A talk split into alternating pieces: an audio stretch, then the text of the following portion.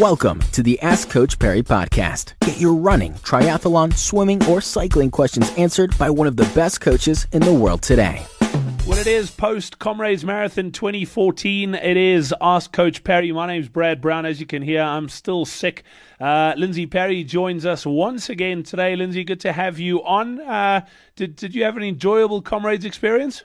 Yeah, it was really amazing. I was uh, seconding my training partner um, and he just had the most incredible day. Um, and there were a couple of other guys that I'd just been helping, you know, with a bit of advice here and there, and uh, friends of mine who I know run well, and and one of them had a like a stupendous day running a 606. So um, it was just really inspiring to be up there, and then as always, being in the stadium and watching the the drama unfold and being there right until the gun went off and seeing so many people achieving their dreams, um, and then the sad, I suppose, side, but also what makes the race so great and, and such a challenge, watching the people who didn't make the cutoff. Uh, it's always a bit gut wrenching, but you know they'll they'll be back.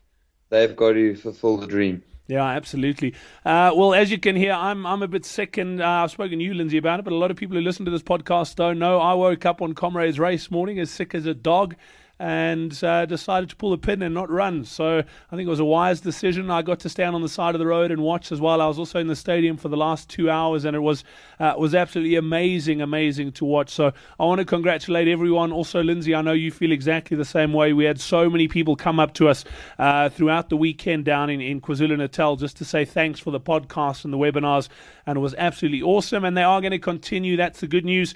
And our question today uh, is sort of comrades related. Somebody's asking already when can they start running again? yeah, look, uh, I don't think they will run this week, even if even if I tell them they should. I think uh, common sense will prevail because the down run reserves some special pain, and, and today should really be the peak of that pain. From tomorrow, it should start to get a little bit better. But look, I think it's important to take a rest from comrades, not just physically, but also mentally.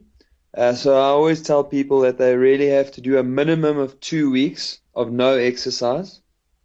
Um, really just clear the head. You need to be free from having to wake up in the morning and be somewhere and your brain needs a holiday from the exercise as much as your body does.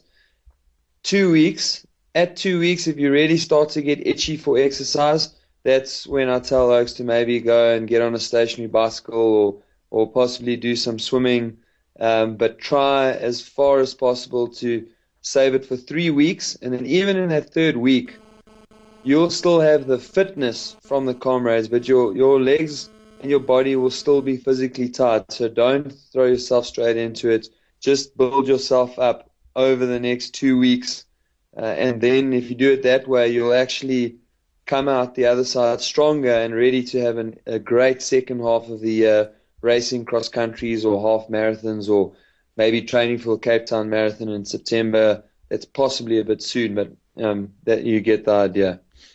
Awesome stuff. Thanks, Lindsey. We're back again tomorrow. Another edition of the Ask Coach Parry podcast. Don't forget you can get your questions in. Just go to askcoachparry.com. Be sure to subscribe to the Ask Coach Parry podcast on iTunes, follow it on SoundCloud, or listen to it on Stitcher. Follow us on Twitter at Ask Coach Parry.